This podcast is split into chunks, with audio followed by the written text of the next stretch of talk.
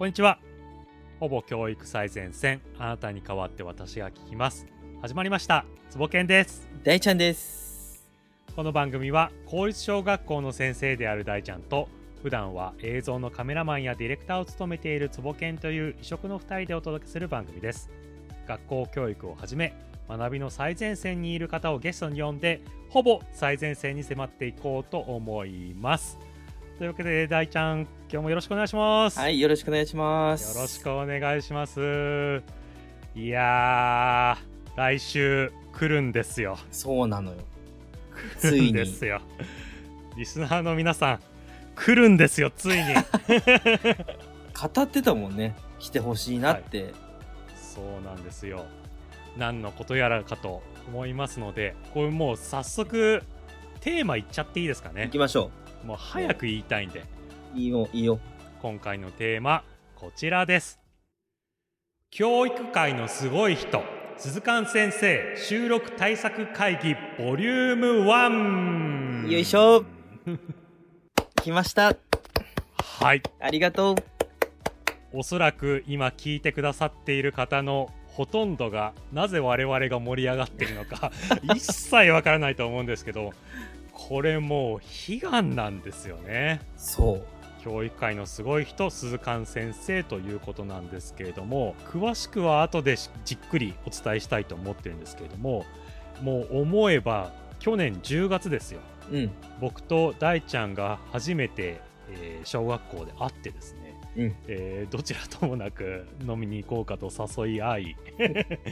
語り合った日が、初日があったんですけど、ありましたね。その時にこのほぼ教育最前線、教育最前線に近づくためにどんな人をゲストに呼びたいかって話あったんですよね。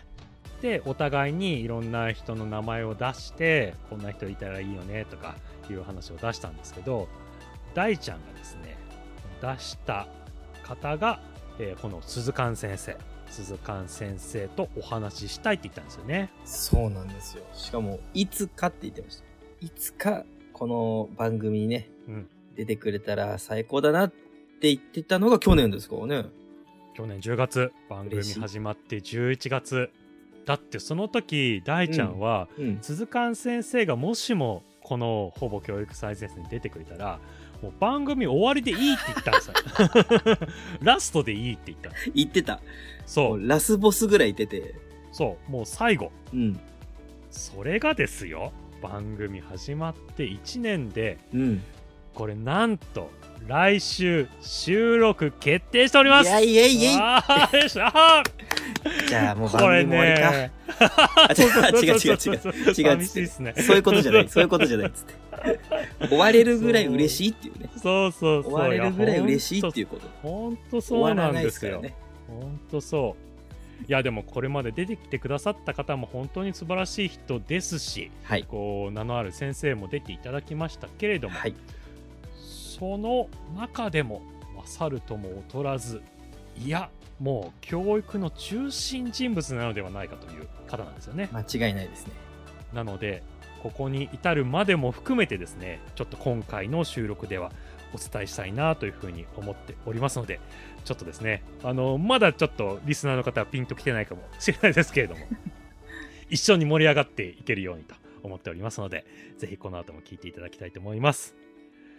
の前にですね、こう我々2人だけでこのワクワクを共有するのもちょっとあれだなというふうに思いまして、ゲストとしてですね、こう大切な仲間をお呼びしております。なので一緒にね、ゲストを呼ぶ番組ですから、一緒にほぼ最前線を目指すというふうにしていきたいなというふうに思いますので、大ちゃん、今日も飛ばしていきましょう。もう大親友が来てますから、僕の。はい、楽しみですね。大親友、鈴鹿と並ぶんじゃないかってぐらいのね存在。教育界のすごい人。そう鈴鹿か親友かみたいなね出にくい、この後出にくいいいですねじゃあそんなわけで盛り上がってまいりまして、鈴鹿先生こと鈴木寛さんと、来週の収録で何を話すべきか対策会議をしたいと思います。というわけで、ほぼ最前線に行ってみましょう。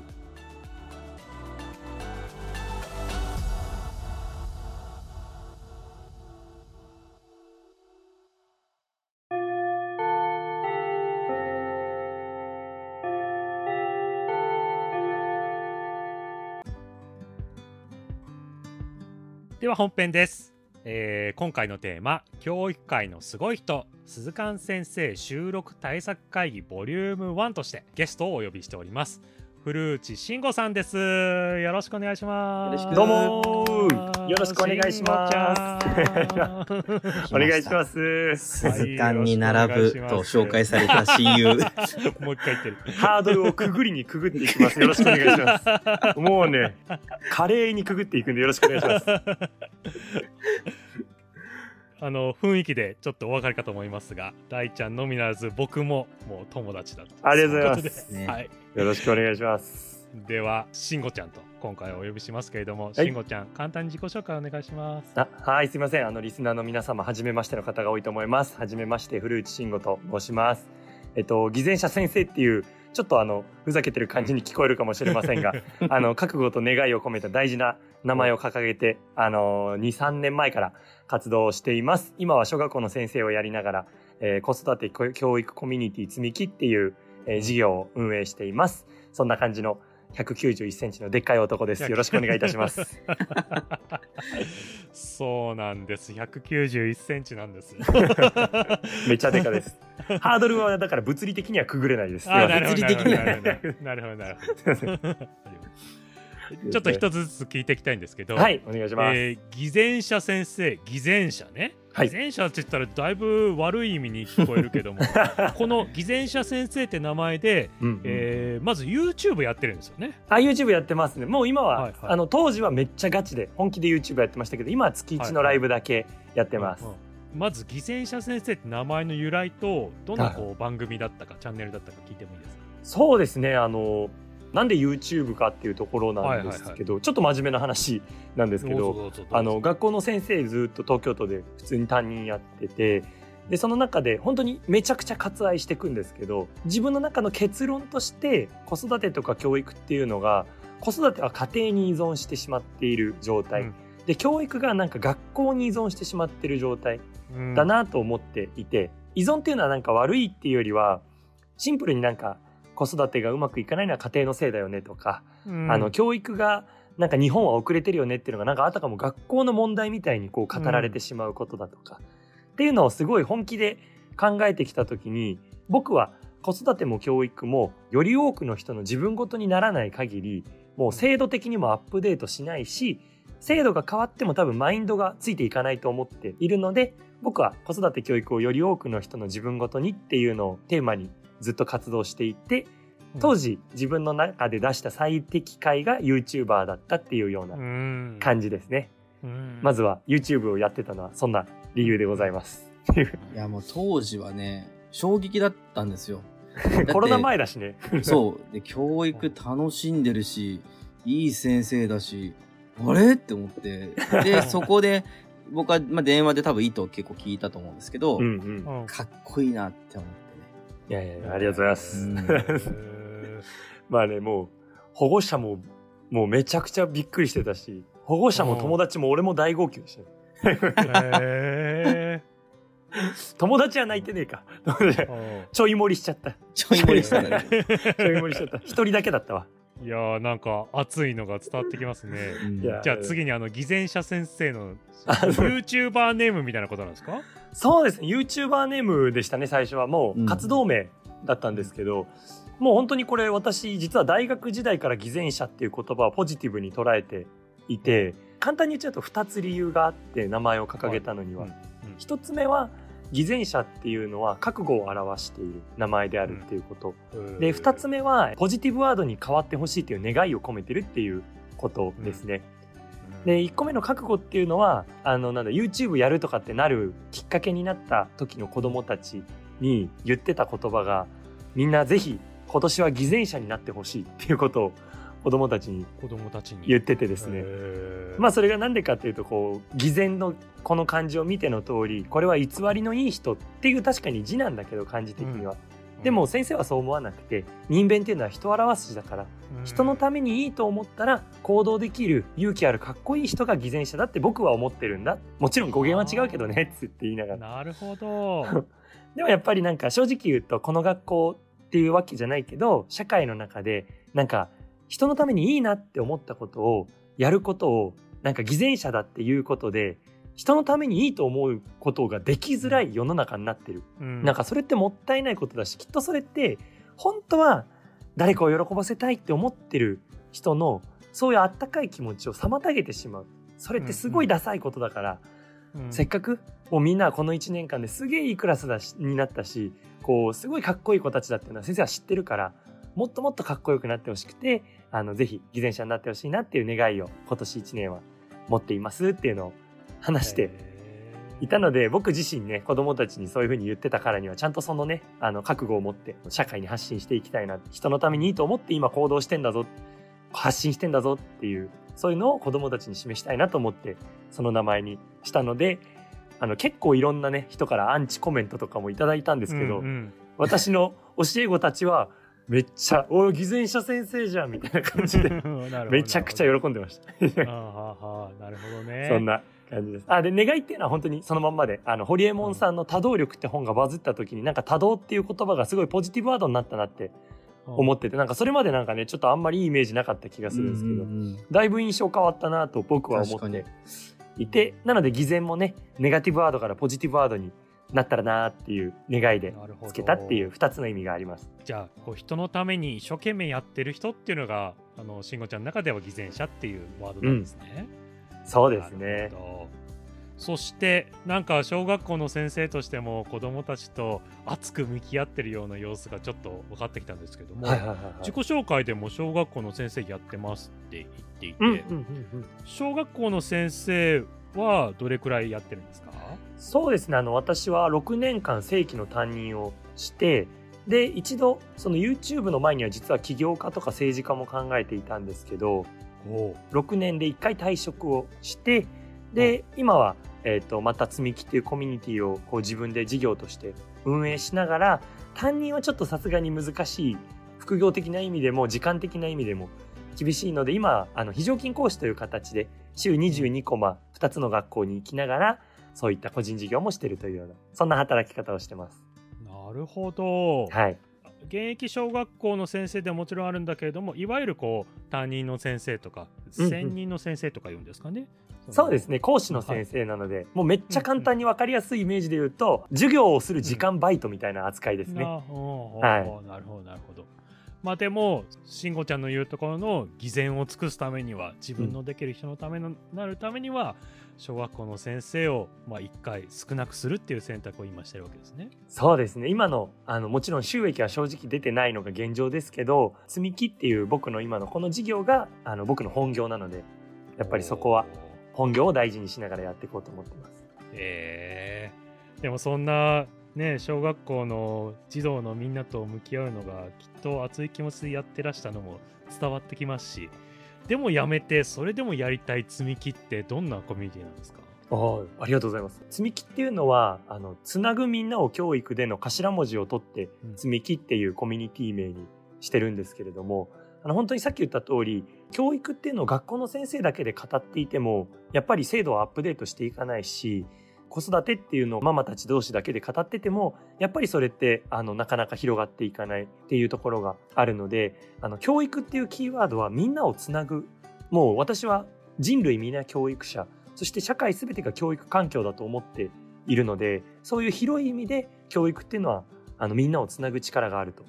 思っているので、子育ても教育も自分ごとにするっていうさっきの YouTube の時の願いと僕は目的はずっと変わってなくて、そのためには今は YouTube よりもみんなをつないでいくっていう方が実は早いんじゃないかなっていう、そして質も高いんじゃないかなっていうのが今の僕の最適解なので、 YouTube は月1にして積み木っていうコミュニティを運営し始めたという感じです。今は70人ぐらいの仲間と一緒にイベントを企画したりとか、そういうきっかけ作りをたくさん場作りしてるっていう感じで、だいたい月に10から12本ぐらい場を作ってるっていうような感じになります。つなぐみんなを教育で積み木、いい名前ですね、うん、ありがとうございます。どんな方がいらっしゃるコミュニティなんですか？本当にメンバーさんとしては、70人中3割4割が先生で、でも残りの 6,7 割はいわゆる職業的に教員じゃない人ですね、うん、放課後デイの方だったりとか保育士の方だったりとか、あと本当に専業主婦のママさんだったり、あと普通のパパさんだったりとか、もう本当にいろんな立場の方、そして年齢も学生さんもいれば、上は60を超えてる方もいらっしゃるので、本当にもう立場とか年齢とか領域とかは関係なく、このもう積み木の理念に共感してくれた人たちが入ってるっていうような感じですね。子育て教育をより多くの人の自分ごとにすることが未来を作っていくっていう、そこに共感してくれてる人が集まってくれてるっていうような感じです。大ちゃんもこの積み木のイベントにゲストで出たそうで、どんな雰囲気でしたか？いや、めっちゃいいコミュニティなんですよ。なんかコミュニティの課題って、例えば一部の人が運営してるから、なかなかこうコミュニティの当事者が少ないとか、発信してる人が一部の人で、後の人はなかなか関われないって結構課題あるじゃないですか。積み木すごいんですよ。中でね、もう駆動しまくってて、でいろんな人がいろんなこうやりたいこととかをね、提案したりとか、まああとは交差点ができてコラボが生まれたりとかするいいコミュニティなんですよね。で僕もね、慎吾ちゃん呼んでくれてイベントを出させてもらったんですけど、なんて心地のいいっていうね、発表者が一番得するした後も、ああやってよかったって思えてね、イベント後に電話で1時間ぐらいイベント終わってその後1時間電話するっていうイベントより長かったよーって言ってしんごちゃんいいコミュニティだったねみたいなね。いやいやいや、本当にでも楽しかった。あれは本当に楽しかった、もう毎回でも楽しいけどね、もう、うん、ありがとう、あの時は本当にいい時間だったそう、そんな感じ、うんなるほど。とっても親友具合もとてもよくわかりました。そうそうそうそう、ありがとうございます。今度結婚式呼びますそうだそうだ、おめでとうありがとう僕もですね、大ちゃんの紹介を受けて一緒にね、銀座の秋田料理屋で飲んだことがある。そうそうそうそう、はい、あ、そこが出会いでしたっけ、お二人。そこが出会い。あ、そうだ、うん、なんか遠くからでっかい人来んなと思ってしかもなんか明るいしエネルギーの塊みたいな近づいてくんなみたいな、誰も当たらない上の壁をスッと下げながら通るみたいなでかって軒をね、軒をくぐってくるそう、花があるね、花があるいやいやいや、本当にね、本当はもう元来ネガティブなのを必死にね隠している人間でございますですごいこう花があってぐっと明るくなるキャラクターなんですけど、お酒は飲まないっていうね飲んだ方が関節痛くなってテンションが下がってしまう大丈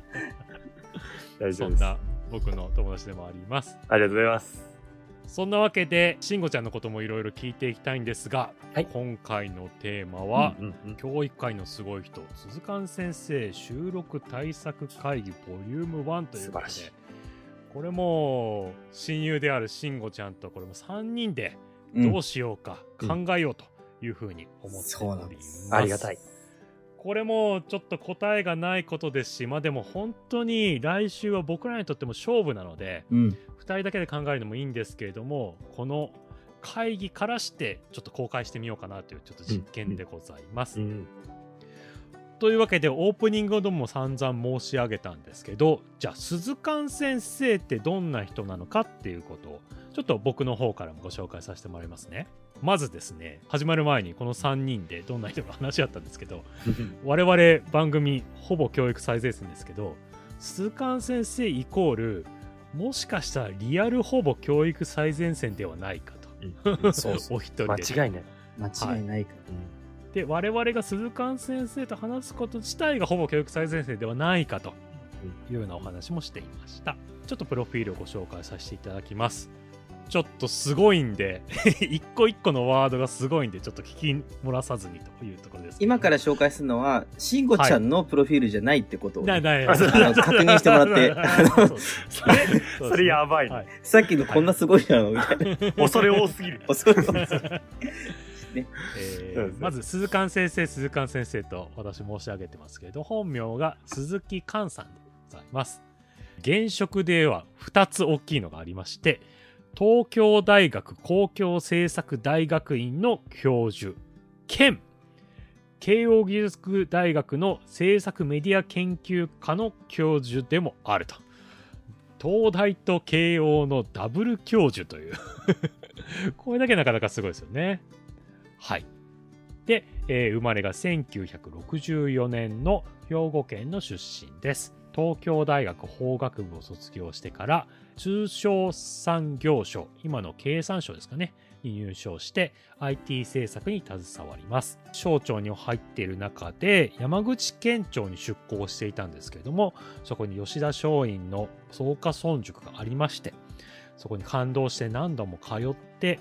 若者の可能性ってすごい無限だってことを実感しましたと。それで人材育成の大切さに目覚めました。で、95年の夏から通産省勤務の傍ら、大学生などを集めた私塾を作りまして、それを鈴間ゼミという名前で主催をして、それを現在でも続けていらっしゃいます。で、99年には通産省を辞めて慶應義塾大学の助教授になられて、でこっからがまたすごいんですよ。2001年から参議院議員を2期12年務めていらっしゃいます。2009年からは文部科学副大臣を2期、2015年からは文部科学大臣の補佐官を4期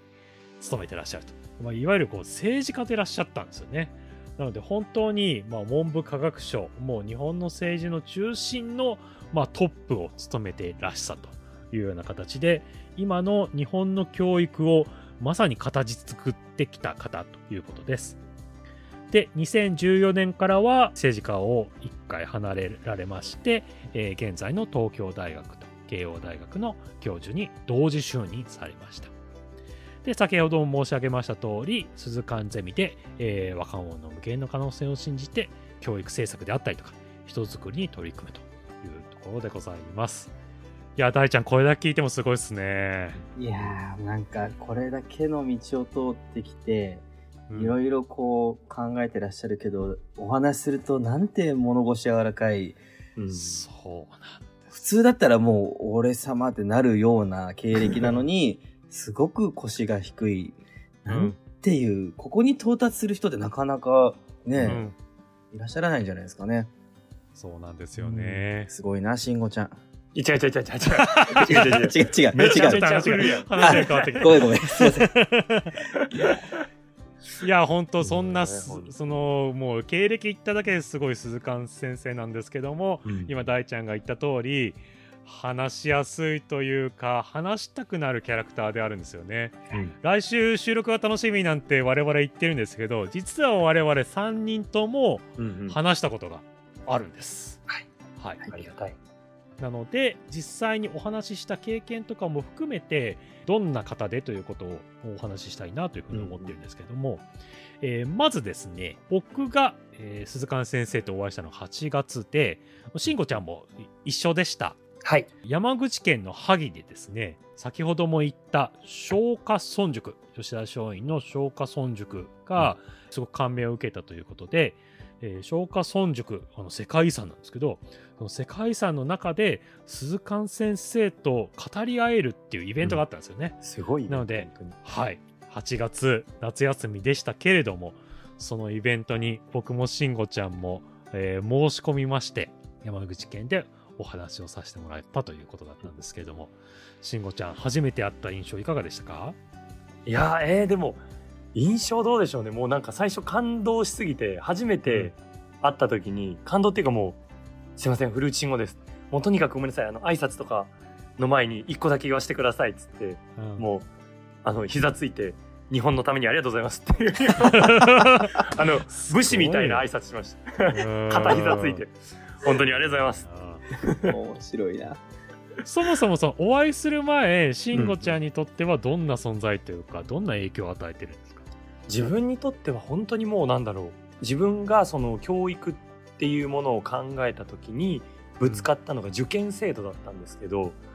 受験制度、さっきの子育て教育をより多くの人の自分ごとにっていうのは、元はといえば受験制度をもっともっとアップデートしたいっていうところから始まってるんですけど、でそのじゃあ政治家になろうって、なんかちょろっとさっき言った時に、政治とか行政から受験制度を変えていこうって思って、当時の現状を把握しなきゃいけないじゃないですか。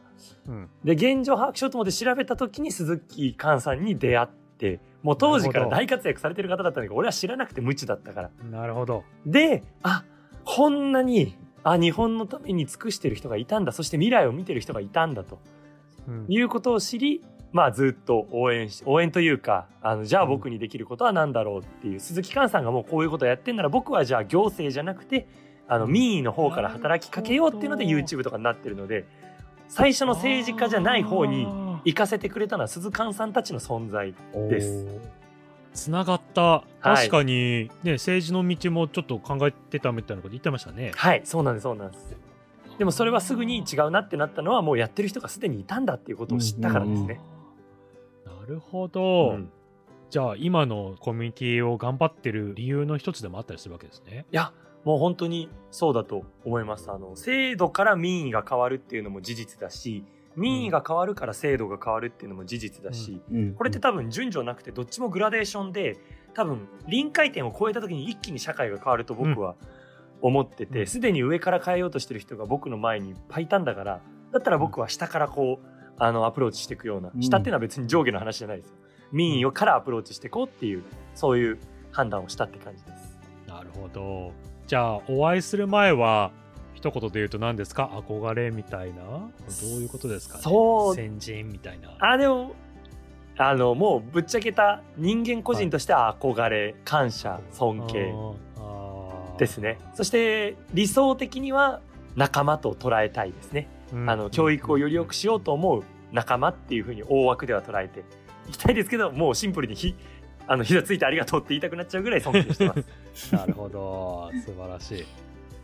で、実際に山口県のイベントなんですけれども、2泊3日の間、その先ほど言った松下村塾の中で膝ついてお話しするってこともしましたし、他にも塾議といってグループで話すようなこともありましたし、また夜通しですよ。本当にこう夏の暑い中だったんですけど、夜お話ししたり、銭湯に行って裸で話したりとか、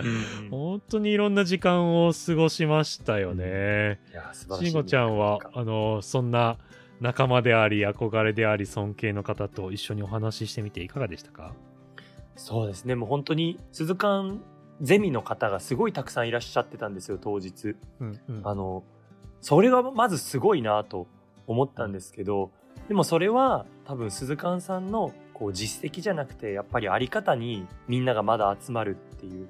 昔お世話になったんで集まってくるのは鈴鹿さんのあり方なんだなっていうのを、やっぱりもう肌で感じさせていただきましたね。本当に夜通しじゃないけど、もう3時4時ぐらいまでこう付き合って話に付き合ってくださって、何者でもないじゃないですか、僕らなんて。本当にもちろん鈴鹿さんも一人間という意味では対等なんだけれども、でも本当にいろんな人がこれどうですかとか、これはどうなってんですかとかって聞きに来るような人なのに、何でもない僕らに真剣に1対1で向き合って話聞いてくれて、話答えてくれて、もう毎夜0時を超える姿、もう尊敬しかないですね。どんなお話したか覚えてますか？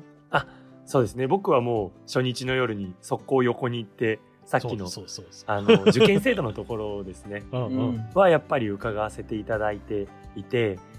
ちょっとこれは前提知識も必要になってくるんですけど、すごいざっくりと言うと、皆さんも記憶にあるのは英語の受験がなんか記述式になるならないみたいなので、2,3 年前に結構ニュースに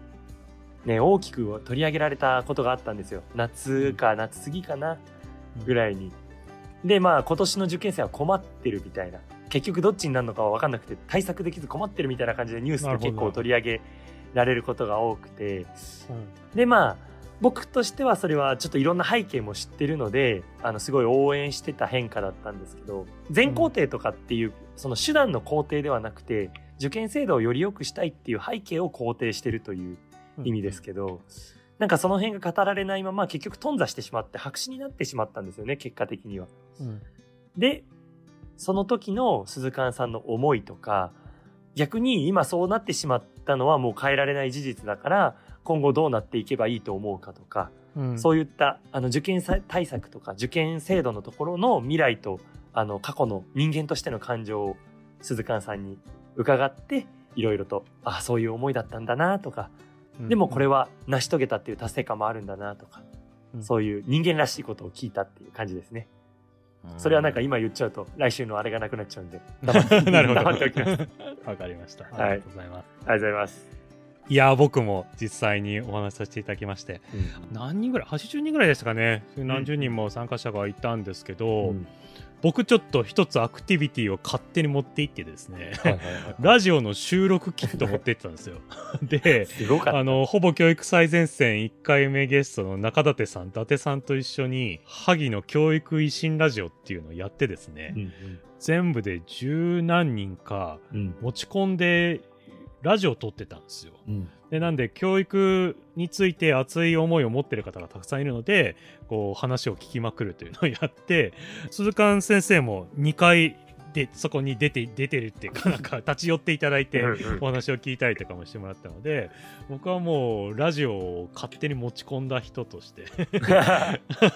その場ではいたんですけど、いやすごい嬉しかったのが、すごい話しやすい、話したくなるタイプでもありますし、80人ぐらいいて、みんな口々鈴鹿先生鈴鹿先生って言って、こう熱い思いをしんごちゃんみたいにこう、たくさんぶつけて返しているのに、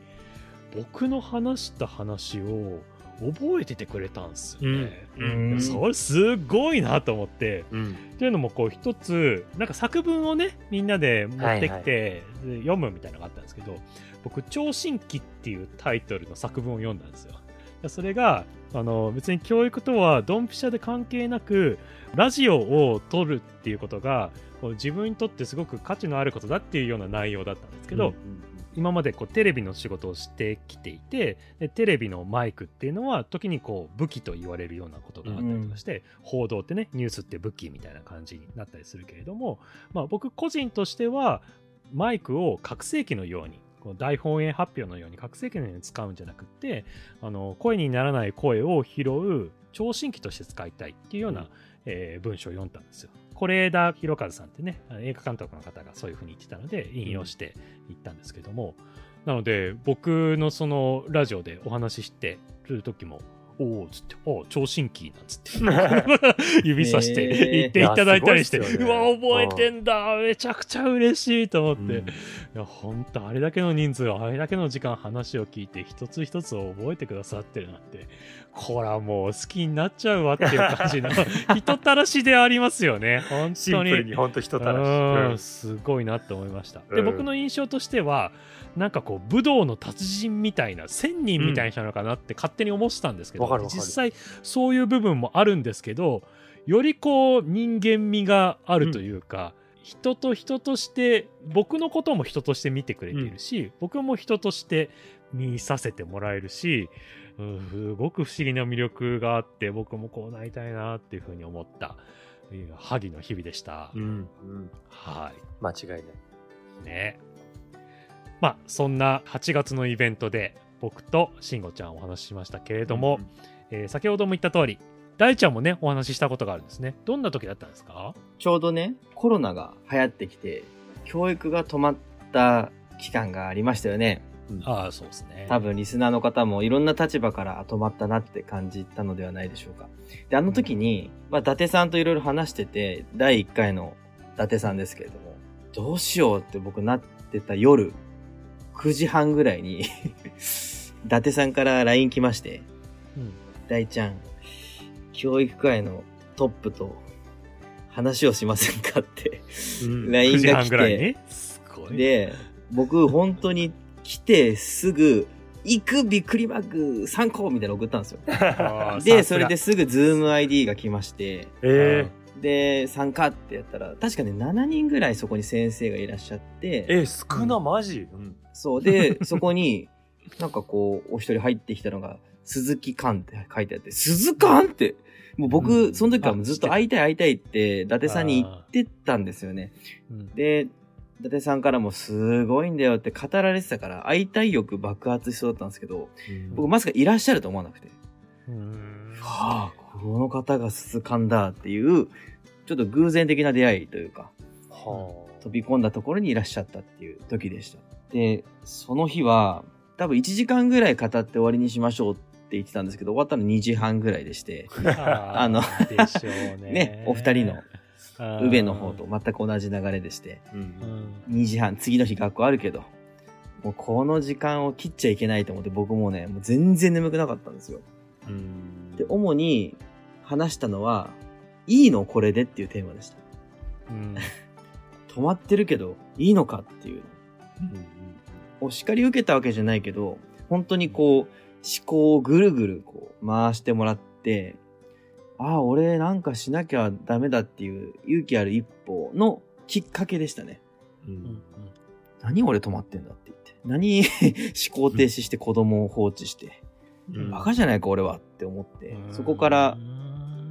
いろいろきっかけとして始まったっていう。背中押し、鈴感、ありがとうございます。僕オンライン上で膝ついてましたからね。いやいや絶対嘘絶対嘘。はい、そんな感じです。なるほど。でそれからやっぱりじゃあほぼ教で呼びたいよねに入るわけですもんね。そういうことですね。ねちょうあれ3年前とかですよね。コロナ止まってる時はそうですね。本当それが転換期だったんだなぁと思う日でしたね。ということは直接。フェイス2フェイスで対面でお話しするのは来週初めてですね。そうなんです。だから本当ワクワク止まんないっていうか。来週フェイス2フェイスで会うんですか？ Yes、フェイス2。そうなんですよ。なんてことはすごいっすね。東大行くんです。すごい。これはもうオンラインじゃないでしょうと思って、やっぱ大ちゃんと一緒に。そうなんですよ。素晴らしい、はい、なので前半こんなものにしたいので一回整理しますね、鈴鹿先生とは教育界の中心で東大と慶応の両方の教授をやりつつ、若手の育成の力を入れていらっしゃいますと、で別にその先生を育ててるだけじゃなくって日本のこう経済界の社長とかイノベーターたちも育てているような、本当に日本の教育者っていう感じの方ですと。で我々3人は会ったことがありまして、来週僕と大ちゃんは東大の研究室にマイクを持っていき対峙することができると、これも人生中でも勝負の日なわけですよ。勝負の日ですね。勝負の日。ここを境に僕らはこれやったぜって言えるのか、いやーちょっと鈴鹿さん深すぎた、もう出直してきますなのか、いやどっちでもいい、どっちも価値ある、どっちも価値あるけどまだ1週間あるんで、これはもう納得する質問なり対峙の仕方を考えて臨みたいなというふうに思っております。そんなわけで後半もですね、慎吾ちゃんの力も借りつつじっくり対策会議していこうと思います。そんなわけで前半は以上になります。後半もよろしくお願いします。ありがとうございました。失礼します。ありがとうございました。